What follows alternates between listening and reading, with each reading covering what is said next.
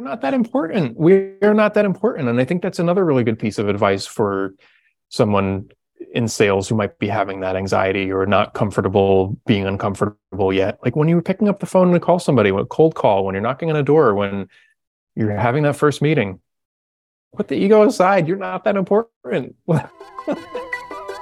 Conversations are at the heart of everything we do. But how do you turn a conversation into revenue? Welcome to B2B EQ, a podcast from Uniphore. I'm your host, Tim Harris. Join me as I interview business leaders and market makers to learn how to move deals forward, scale best practices, and establish relationships that create value and grow revenue. Let's get started.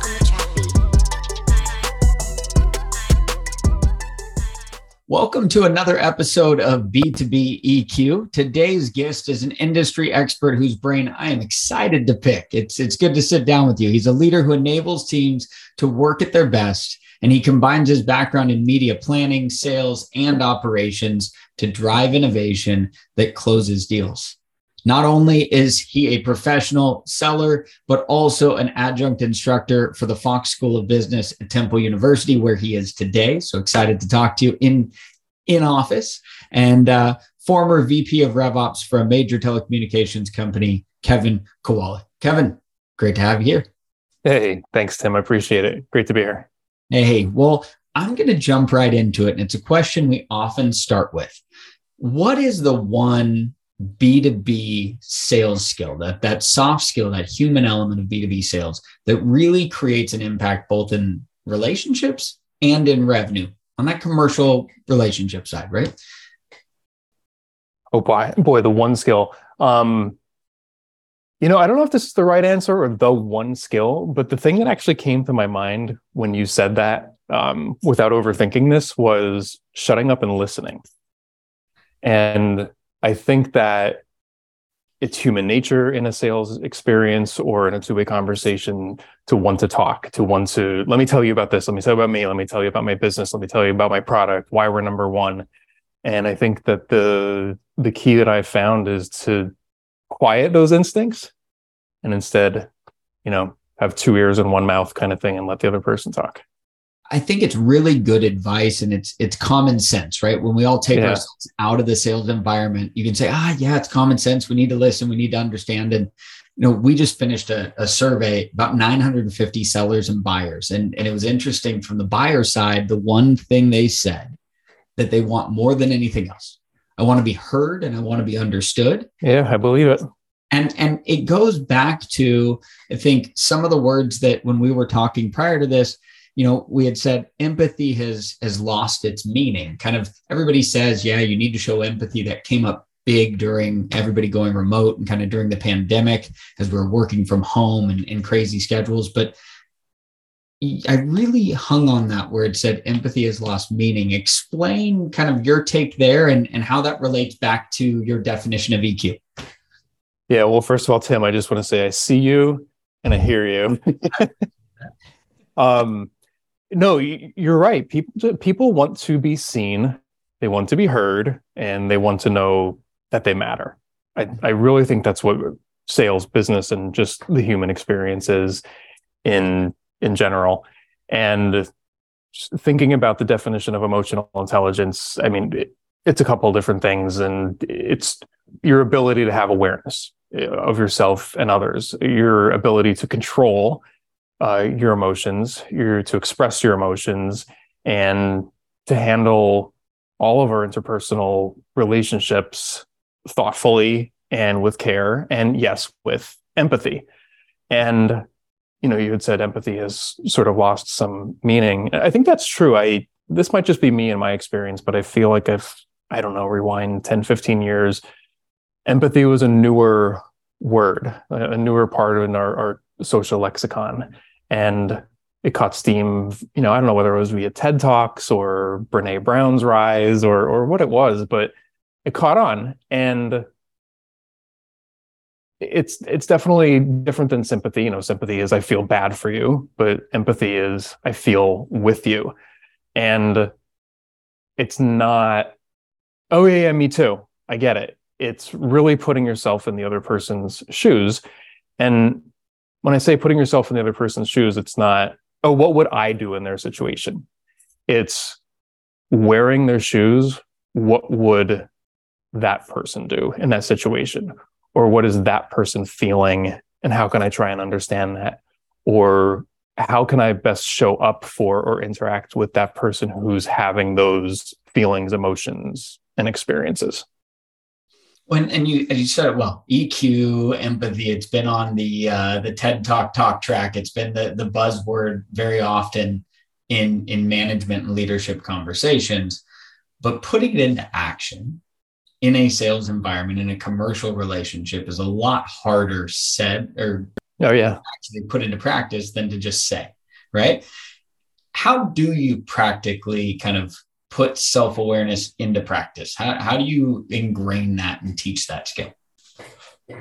Well you you said part of the answer in your question. It is practice. It's a practice. I don't think anybody wakes up one day and says i'm going to go out into the world and i'm going to be empathetic and I'm going to succeed.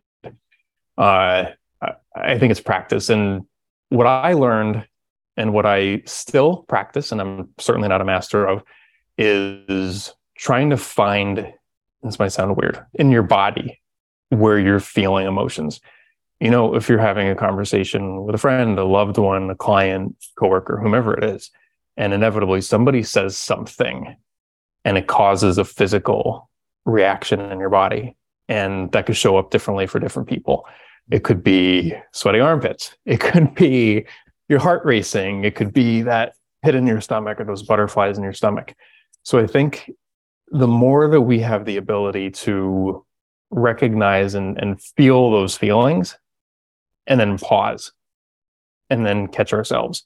Because I think um, I'm not a scientist and I'll mess this up, but you know, thinking about our our lizard brains and our, our the prehistoric part of our brains that kept us around for survival are now still with us but you know the cliche that i've heard a hundred times is you know our bodies don't know if we're being chased by a saber-toothed tiger or if we're about to do some public speaking but the point is is that like your body always knows and we should trust our bodies so when you're in the heat of the moment and when your lizard brain kicks in and when that part of our of our instincts and biology want to cloud our logical thinking brain and take over, I think what helps ground me is finding that in my body. And for me, it's it's like a pit in my stomach, and maybe lower chest, upper belly area here, but it's a it's a pit in my stomach that I always feel. And if I'm able to catch that and then take a deep breath and then sort of stop talking or if the other person's speaking, stop the inner monologue and listen, ground myself, find that anchor in my body and sort of reset. And it is a practice because I just said that in a way that, oh, it sounds easy. But the next time you're facing some sort of real or perceived threat, and your body takes over and your mind shuts off and instinct kicks in. Uh, it's really difficult yeah, you bring up a really good point about how we've been programmed for. I mean, we, we talk a lot about about AI and how now we can program all these things into an AI system, right? To understand emotion or understand the different modalities of conversation. But we as humans, like we've got neurons and, and electricity firing through us, right? And synapses, and mm-hmm. we've been programmed for this fight or flight response. But that fight sure, yeah. was was out there in the wild to protect us and save us. Now it's sitting in an office or sitting in in in front of a Zoom screen, and and that fight or flight response is still firing in our bodies. Whether it's I had too much coffee to drink this morning and I'm talking a million miles an hour, or it's I'm nervous about this presentation, so I'm clicking, or I can't read the room and, engage the responses of my audience because I'm not sitting in front of them. Yeah there's a lot of stressors. I'm thinking of our, our listeners and I'm thinking of those that have to get out every day and every quarter and hit their number. There's a lot of stressors that trigger that fight or flight that that I think we can all reflect and look back and say, wow, during that meeting or during that sales call or whenever it might have been, we were not self-aware. We we kind of fogged out and yeah. then you get off the call and you go, oh, I hope that was good. Kind of like a public speaking, but I like that example.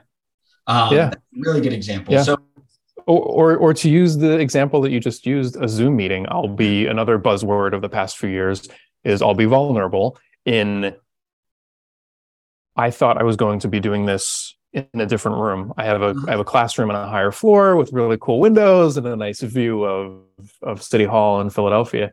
And mentally, that's where I was prepared to have this conversation.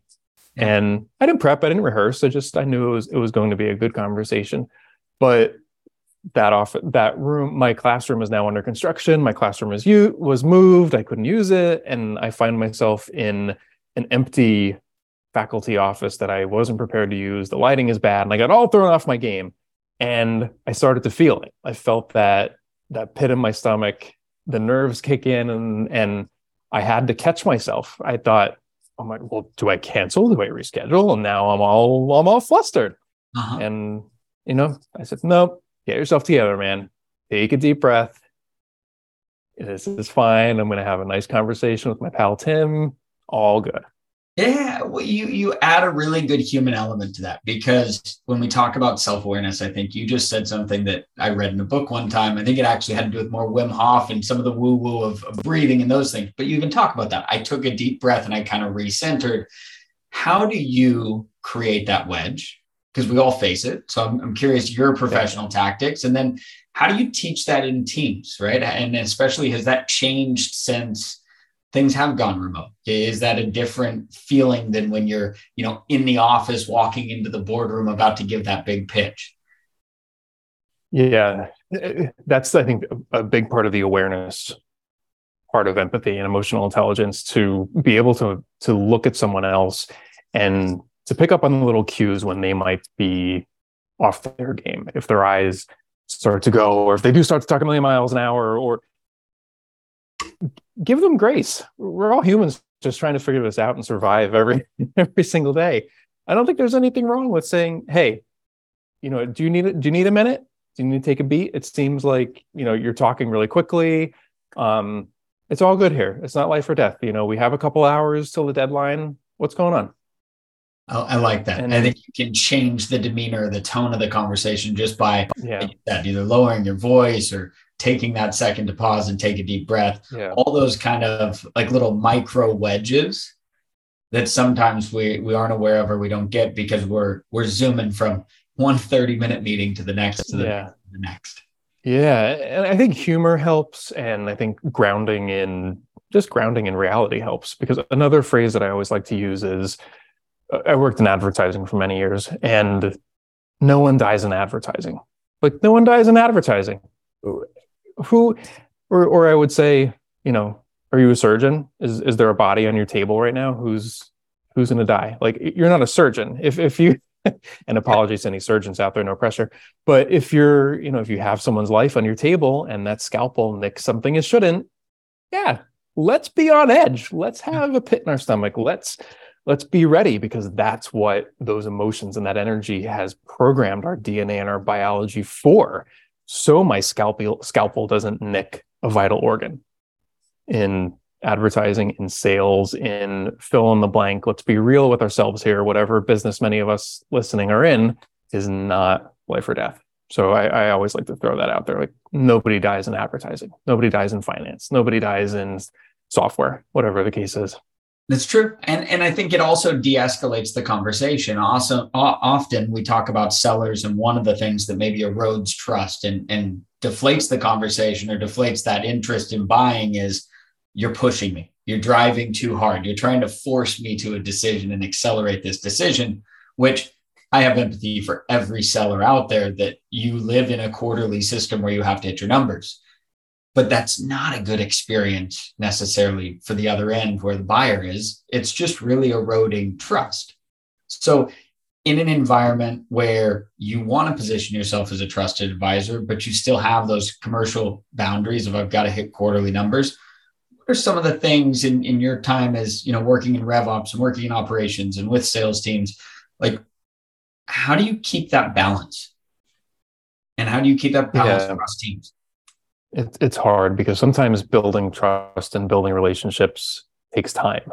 And maybe you don't have three meetings or three months to build a relationship with, with somebody because you know the end of the quarter is next week or whatever the case is. Um, and i do i know from being on the other side of the selling experience on, on the buy side for many years you can smell desperation.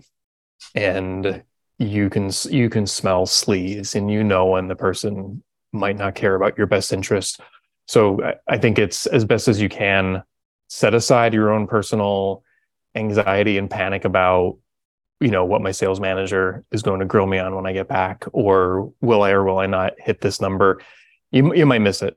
You might miss it this week or this month or this quarter. But establishing trust establishes the longer term relationship that you're building. It will prevent churn or downgrades in the future with that customer. It will increase likelihood of referrals. And we all know that it's way more expensive and time consuming to get new business than it is to hold on and retain and grow existing business. So I think tactically in the moment, a lot of the things we've been talking about shut your mouth, ask questions, have a genuine interest in the buyer or the client or the decision makers uh, experience what are they facing right now? What are the what what anxieties are they having? You know how can i help you? They probably have some sort of goal that they're shy of meeting. How can you know how can i help you meet your goal? How can i help you you know deliver a great value or an outcome? Be of service. Ask what you can do for them. And genuinely care genuinely try and understand you know what it is like back to our comments about being in their shoes but not what you would do in their shoes what they would do in their shoes I like that. And I, I, think, you know, there was a great framework that Richard Harris, I just had on the last episode, he shared with it. And he, he, in his framework of kind of a, a, discovery call, it was like kind of getting that permission and that right to ask more questions, as he says it. But it was also this feeling of like I was feeling heard and understood, and felt like I could ask questions as the as the buyer potentially. And it, it really took it as this is a discovery call. I'm not going to go forecast this as a late stage opportunity and get myself in a bad situation. Like it is what it is. This is where I'm at in the journey. I'm very transparent. This is where I'm at with with the buyer and and very transparent with where they are because I think then it sets you up for the long term not being in that situation. It, it, and and you come away with it. I always think you want the buyer to be leaving that call like, oh no, wait, can you tell me more? And then you kind of hang up and go, we'll follow up next time, so that they're excited to show up to that next call because you know one of the biggest things I see as a challenge in in revenue teams today is if I get that first meeting, I worked so hard to get that first meeting. And then so many opportunities or so many leads don't go from that first meeting to the second or third meeting because whatever that experience was in that first meeting, it almost pushed someone off. That's right. That's right. Yeah. Kevin, what are some of the challenges you're seeing facing revenue teams today? Yeah, I think like many answers, it it's it depends. I mean, that depends on the industry. Are you are you growing? Are you a, a new and growing company within an increasing business? Are you a disruptor? Are you displacing something, you know, or are you at the late stage, mature or declining, declining stage? Um, when you asked that question, the first thing that came into my mind was um, technology and also like the things that we're talking about here. Because i think there's it's a it's a double-edged sword. When i say that what i mean is automation and technology and putting control and power in consumers and buyers hands is is definitely taking over in a lot of different industries. And i referenced i was in advertising. And we know one of the trends in the past couple of years has been programmatic advertising where a lot of buying and selling has been done based on machines. There are certain parameters that are input and if the parameters match the deal goes through and the role of a seller changes. There are less sellers needed and they're you know to be dramatic and for storytelling purposes being replaced by machines. Uh, so i think that that's one challenge. And depending on who you are and your skill set and your interest that might be very exciting for you because that sale changes. So instead of a human to human sale you are still a human interacting with another human but configuring and automating the process. But if you are not someone who is good with change or comfortable with change or you like things the way they've been, I think you know when many industries are are facing and and seeing this today. Um, now the flip side of that, I think that with social media, with so much of our business going e- going to email and social media and you know social prospecting, um, and I, I teach a class with under with undergrads, and it just you you have to think about this the soft skills of what we're talking about today. Can you hold presence? Can you hold eye contact? Can you sit with someone across a table or a desk or, or a lunch meeting and connect with somebody? I mean, I have teenagers and I, I teach underclassmen, and I'm seeing, you know, a change in in that. And I know that this is kind of a overdone topic, but it's something that I really try and work on with my students and with my kids. You know, put the phone down, put the screen down, connect with somebody eye to eye. And so that was a very long-winded kind of double answer there for you. I, I, like that though. I like the second part because here's what I'm going to double click on. Yes, it's talked about often, but that doesn't mean that it's solved and it doesn't mean that it's not a massive problem. Right now, I see across every generation, doesn't matter who I'm selling to, I see less and less people wanting to talk to sales like you just said, mm-hmm. it's getting automated or people are looking for alternative ways and putting the seller later or further back in the sales process because they have to still talk to somebody. But that's an interesting phenomenon. And it, it does, it brings its own bag of challenges. But the one I want to click into is getting attention. You talked about, okay, the soft skills are what keep and, and create attention. But how are you hearing from either your college students in terms of how they think they can break through the noise as they move into careers in sales and in professional roles or how are you seeing companies break through all that noise?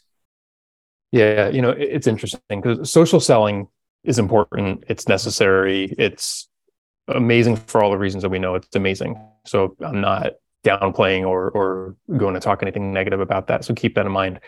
But i think that a critical and key piece is still the very human aspect of prospecting, business development, knocking on doors, and picking up the phone. Mm-hmm. And I mm-hmm. think that that's a scary thing that a lot of people uh, are having a hard time getting comfortable with. I do like some role playing in in my class and in my previous roles, I oversaw like sales enablement and training teams, and just reminding and reinforcing people that you can pick up and call somebody mm-hmm. and there is a high likelihood that they'll actually answer the phone.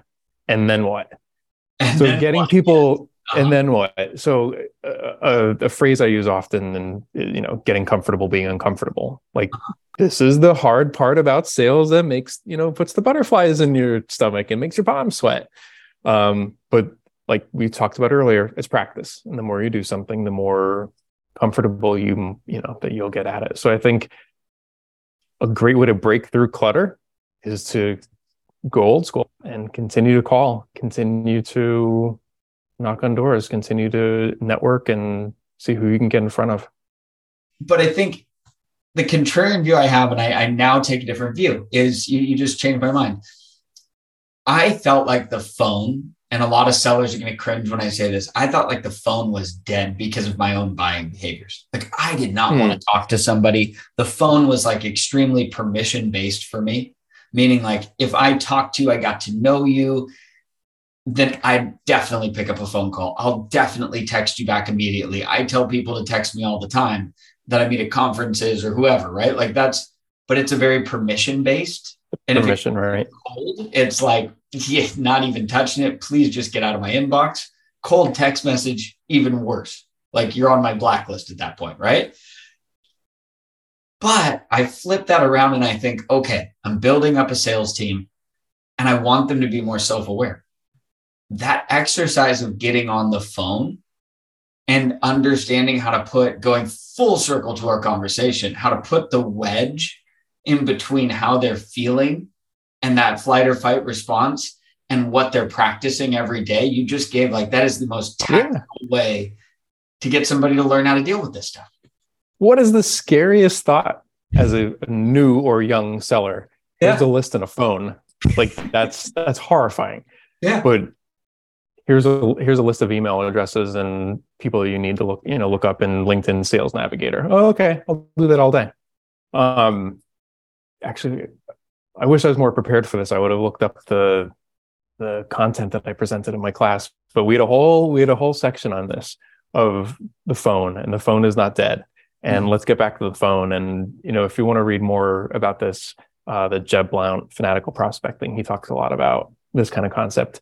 And because for all the reasons we're talking about, that the phone might feel dead right now and a permission based only, and oh my gosh, who talks on the phone anymore? And you know, mm-hmm. who leaves a, even worse a voicemail?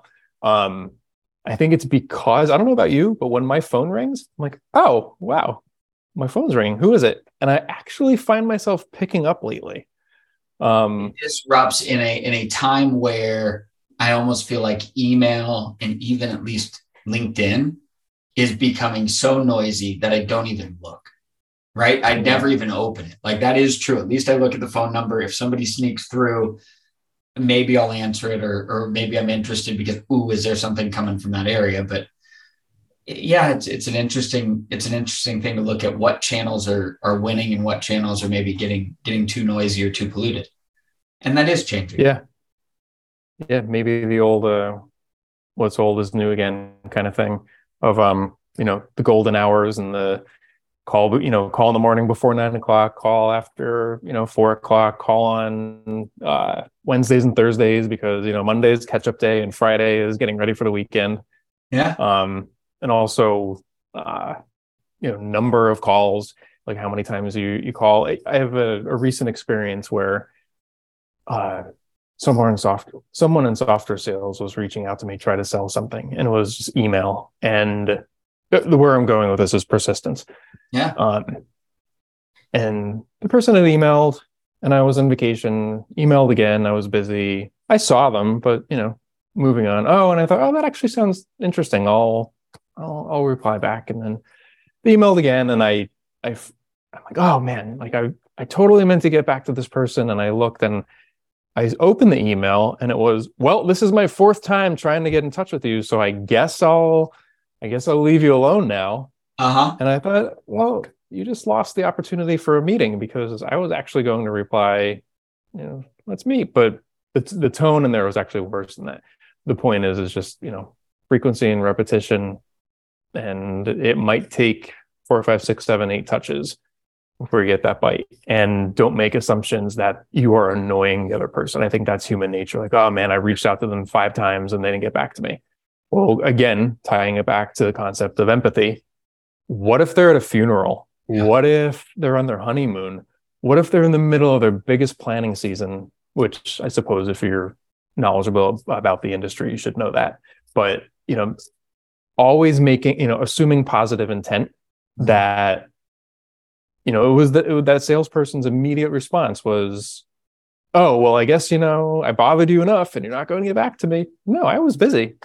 So make the assumption of positive intent and that they are busy. And until or unless you get a nasty phone call or email back, keep trying.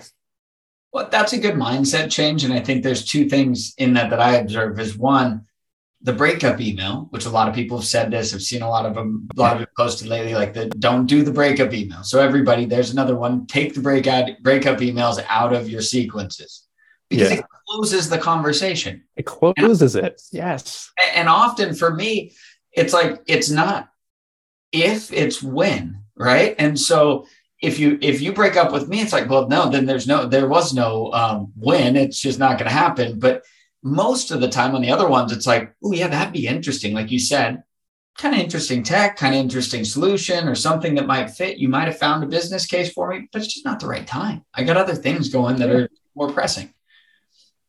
I hate yep. to say that because sellers, of course, that doesn't help me in my quarter close, but it definitely, yeah. you know, it goes back to kind of nurturing and, and adding value. One fact that we recently uh, were talking about at uh, the AISP conference was you know, buyers actually value four times more business understanding. So understanding mm-hmm. their business and understanding their industry and those things than they do product knowledge. Agree? Absolutely. Yeah. Ag- agree completely. Yes. If that's the case, and here's my this is what excites me for the future because I think we now have the stats to prove this. How do we in the future better empower the sales teams that are coming out of your university and all across the country. I give a shout out to Florida State, many others that are in these professional sales programs.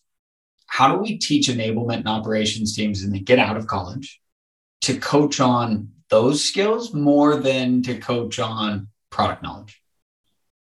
Well, I think it's just that. I think I think it's what, what you're talking about is selling people. You're you're selling them on changing their mind. So, what are some of the change management you know techniques that you can do. I mean, we think about well, what's the WIFM? What's the ROI? Well, mm-hmm. here's empirical data that references and shows that I, I, believe you said four times, you know, higher. And I forget what the other stat is, but there's something. Oh, I think it was from like the Challenger sale where they had broken up. You know, what are some of the drivers of a positive sales experience? And I'm, I'm I forget what the percent was, but you're right. Product knowledge was very low, mm-hmm. and I think because that's that's to some extent a given. Like if you have a really good website or or product kit or capabilities deck or whatever it is that you have, um, and ideally good word of mouth and referrals and others' experiences with it, that should just be table stakes. To mm-hmm. yeah, of course I, I have answers about the product, but like what we talked about earlier is you know, don't go in any kind of meeting and saying we're number one at this and we can do this and here's our new widget and this is us, us, us, me, me, me, me, me because that's essentially what it is. I I translate your comment about product knowledge into I'm going to talk at you. I'm going to tell you about me. When the whole point here and everything that we talked about is emotional intelligence and empathy and making the other person their business needs, their desired business outcomes the priority and the primary point. And then yeah, go back and put together a great and compelling capabilities capability or you know presentation of hey i heard you know from the discovery hey i heard you here's how we can meet your needs kind of thing but yeah for sure a positive i don't remember what the percent was for product knowledge but i do remember that it was 53% was the driver of trust and having a positive experience with the salesperson who i believe has genuine interest in me and knowledge in my industry because that's what that's what a buyer wants they they don't want to come in and say, "Hey, what keeps you up at night? Tell me about you know." Oh, well, I can tell you it keeps me up at night all day long, but I know me, I know my business. But in your role, you interact with dozens of my peers and my competitors. What are you hearing? What are you experiencing out in the market that you can teach that you can teach me about my own industry or help me to see something I'm blind to?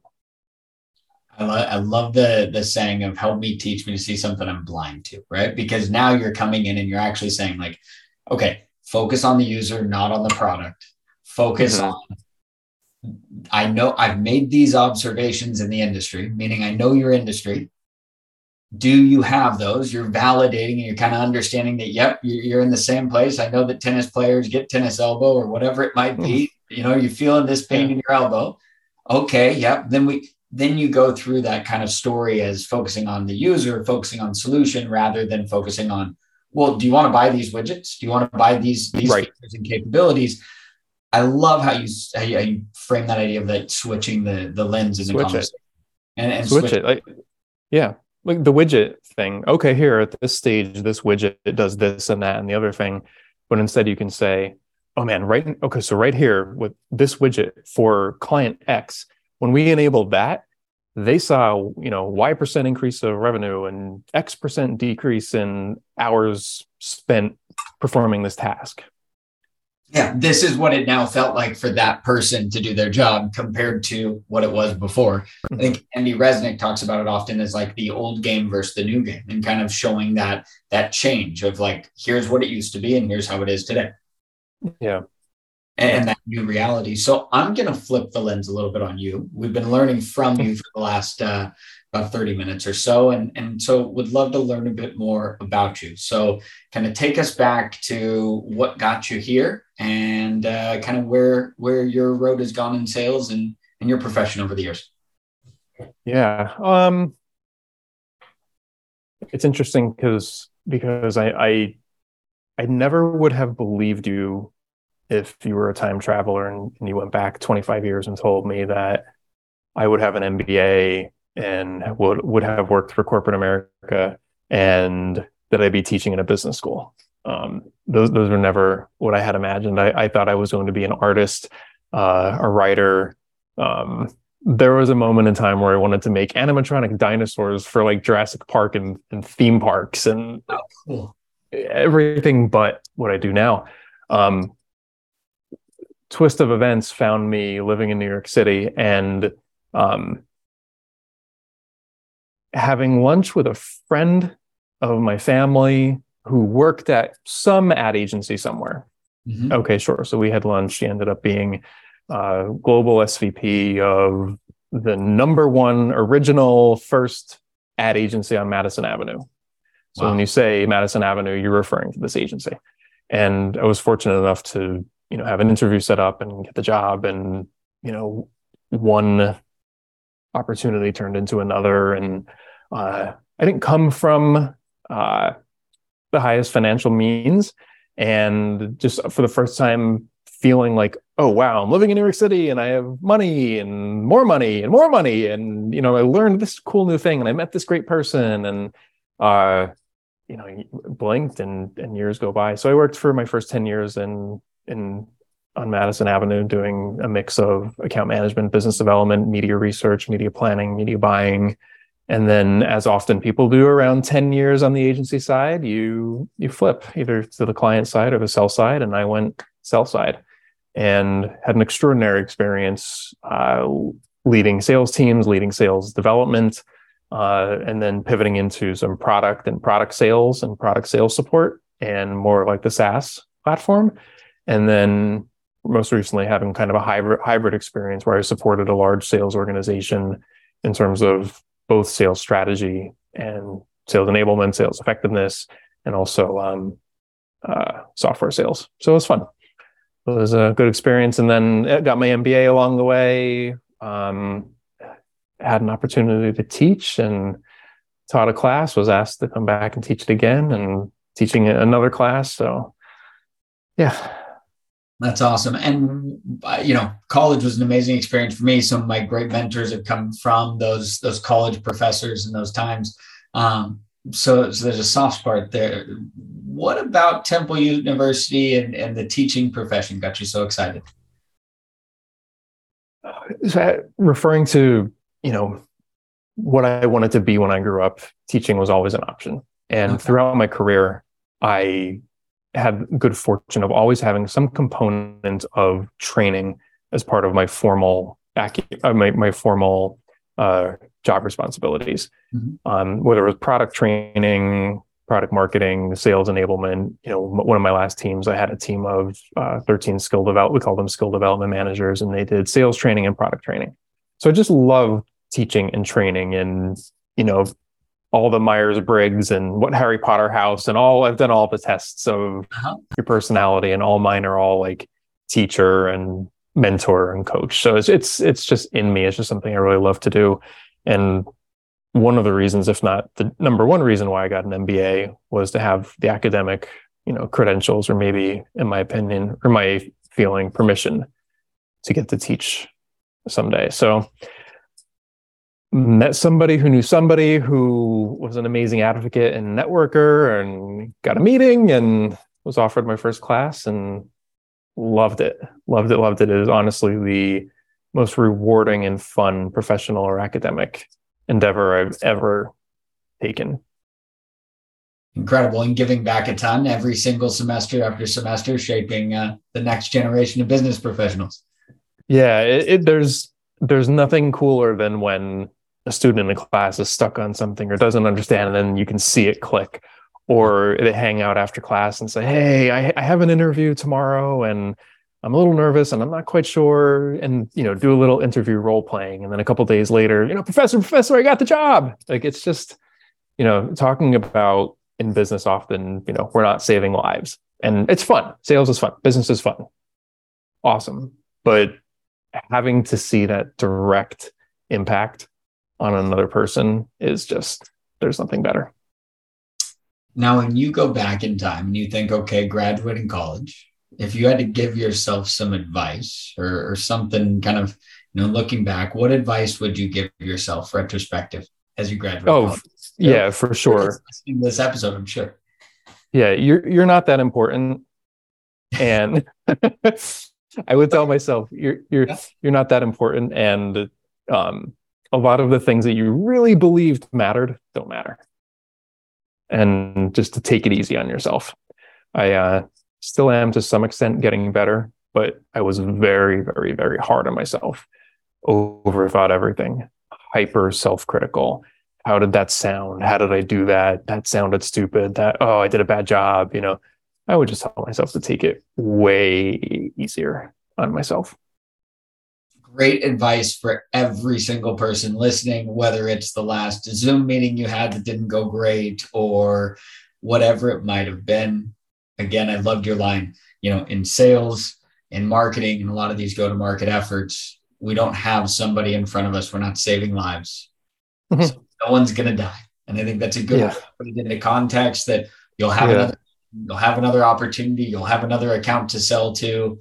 Yes, it all matters, but put it in perspective. Mhm. 'Cause I think that goes back to what you said, being able to control and really gauge and put into perspective where you're at, where the buyer is on the other end, and be a little more self-aware. Yep. Yeah. a, a lot of gems coming out of this episode and uh, you know a, a great reflection for all of us as you know going into for us a new fiscal um, for many um, or a new quarter coming up soon and uh, and, a, and a busy year in front of us but increase that self-awareness and uh, build a little bit better connection with our prospects so thank you for There you go. There you go. Yeah, my pleasure. Thank you for inviting me. I appreciate it. awesome and and kevin where can people find you where can they connect what's the best way Oh, I'm I'm big on Instagram personally, so KP Kowalick and just on LinkedIn for any business purposes. Awesome. Well, Kevin, thank you so much for joining us. Really enjoyed having you on today. To all of our guests, thank you so much for tuning in. And until next time, uh, we will see you back here or wherever you get your podcasts on B2B EQ. Thank you. We hope you enjoyed this episode of B2B EQ. Be sure to rate, subscribe, and follow the podcast for more exciting insights. To learn more about the value of EQ and the technology powering today's conversations, visit us at uniphore.com.